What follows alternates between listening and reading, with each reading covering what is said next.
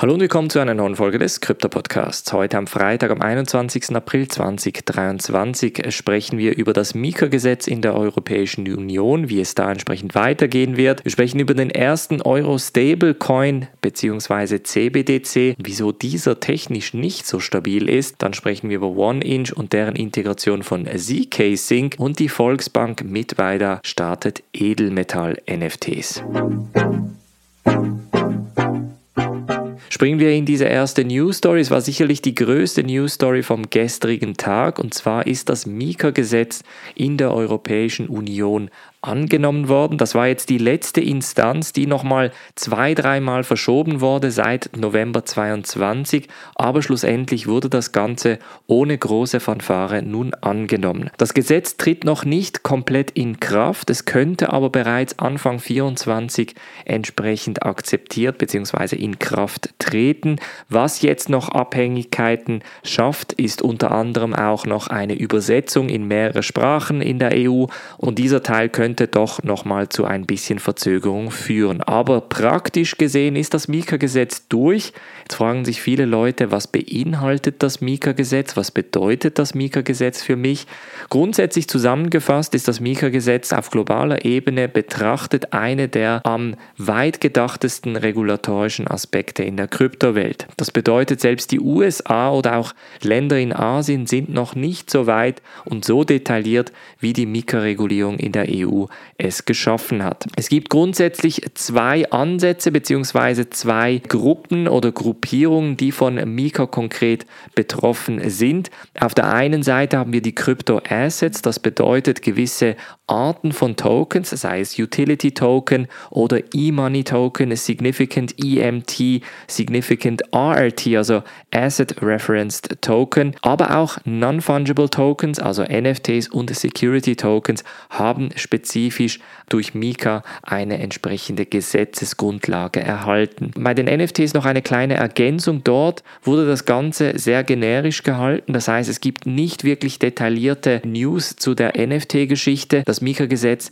nimmt hauptsächlich die Kryptowerte oder die Krypto-Assets eigentlich in Angriff. Der andere Teil von Mika, und das ist fast der wichtigere Teil, ist die Crypto Asset Service Provider Kategorie. Das bedeutet die sogenannte CASP-Kategorie, bei welchem man unter anderem über die Verwahrung spricht, über die Firmenoperation, das heißt, wie läuft das Ganze, über den Tausch von Krypto zu Fiat oder Krypto zu Krypto, sowie auch, wo man entsprechend diese Krypto-Assets platziert. Das bedeutet, dass das Mika-Gesetz neu auch gewisse Regeln bezüglich wie viel Geld von den Krypto-Anbietern effektiv gehalten werden muss, sei es pro Nutzer oder pro Plattform und wie zum Beispiel aber auch Stablecoins etc. reguliert werden. Das Ganze ist sehr, sehr detailliert und es macht durchaus Sinn, dass man sich mit dem Thema nochmal ein bisschen im Detail befasst. Ich werde dir dazu in die Podcast-Beschreibung einen Link geben zu einem Artikel, der das Ganze nochmal im Detail zusammenfasst, sehr, sehr detailliert nochmal aufzeigt, was Mika genau beinhaltet,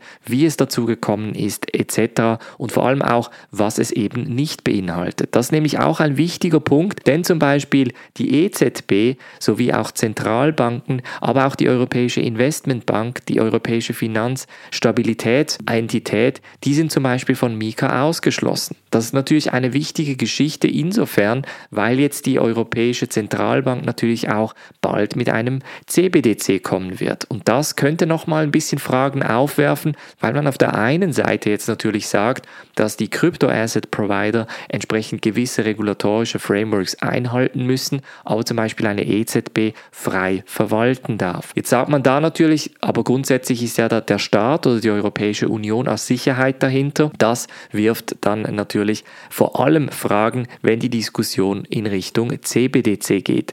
Denn man hat jetzt gerade gestern einen Euro-Stablecoin herausgegeben auf, ich sag mal, fast staatlicher Ebene. Es gab da einen ERC20-Token, der released wurde. Es ist ein Stablecoin, man nennt ihn den Euro-Coin Vertable, der von der Societe Societe Generale Forge herausgegeben wurde. Es gab vereinzelte Kunden und institutionelle Investoren, die Zugriff darauf hatten. Das heißt, man hat da auch den Programmiercode anschauen können. Das Interessante dabei ist, einige Leute in der Community sagen, das ist so ziemlich der schlechteste Programmiercode, den ich je gesehen habe.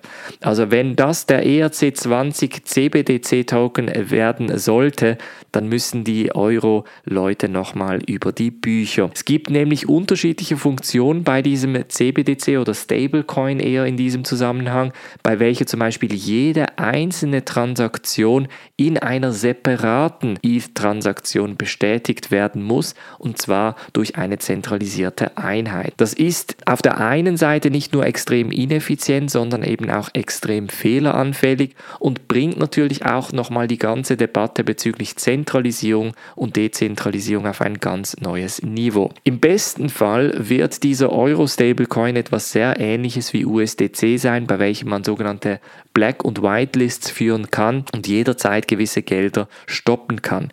Im schlechtesten Case wird dieser Euro-Stablecoin gewisse Sicherheitslücken ins System bringen, welche wir alle natürlich nicht sehen möchten und das kann natürlich auch verheerende Folgen für das Finanzsystem haben. Und da sagen dann die Leute, wieso setzt ihr auf Technologie, die ihr nicht versteht? Kommt lieber zu uns, nutzt die dezentralisierten Einheiten, die wir haben, beziehungsweise die Praktiken, die wir bereits anwenden und so können wir alle davon profitieren. Das wird nochmal eine ganz spannende Diskussion bezüglich diesen Stablecoins, aber auch diesen CBDCs. Ich wäre überrascht, wenn gewisse CBDCs zum Beispiel vom Programmiercode her auch komplett öffentlich dargestellt werden. Dann springen wir in die DeFi-Welt und sprechen über OneInch, den DeFi-Aggregator, um so ziemlich den besten Preis in der DeFi-Welt für einen Swap zu erhalten. Die werden nämlich auch die ZK Sync Expansion starten. Das heißt, nach SushiSwap, Uniswap, Curve, Finance und Maker wird nun auch OneInch auf die Layer 2 Scaling Solution von ZK Sync setzen. Das Ganze soll die Skalierbarkeit von der Plattform einiges vereinfachen und auch Transaktionen um einiges schneller durchgehen lassen.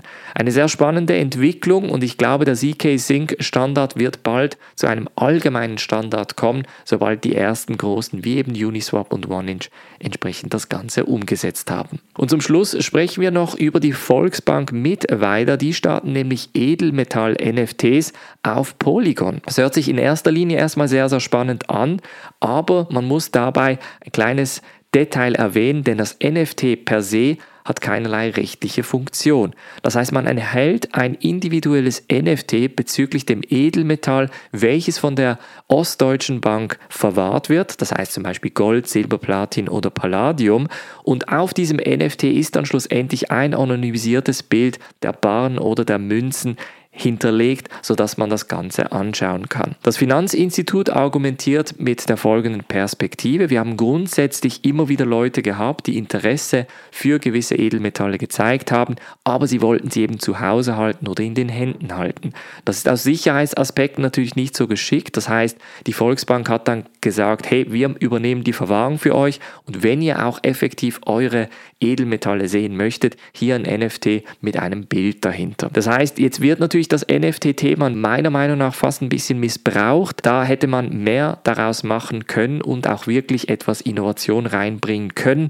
Zum Beispiel der Tausch oder der Verkauf dieses NFTs, was zum Beispiel in diesem Fall komplett verboten bzw. nicht möglich ist. Aber trotzdem, kleines Kudos an die Volksbank Mittweida, da sie trotzdem auf einigermaßen neue Technologie und entsprechend spannende Innovation setzen. Das war's von der heutigen Folge. Wir hören uns am Montag wieder. Habt ein schönes Wochenende, macht's gut und bis dann.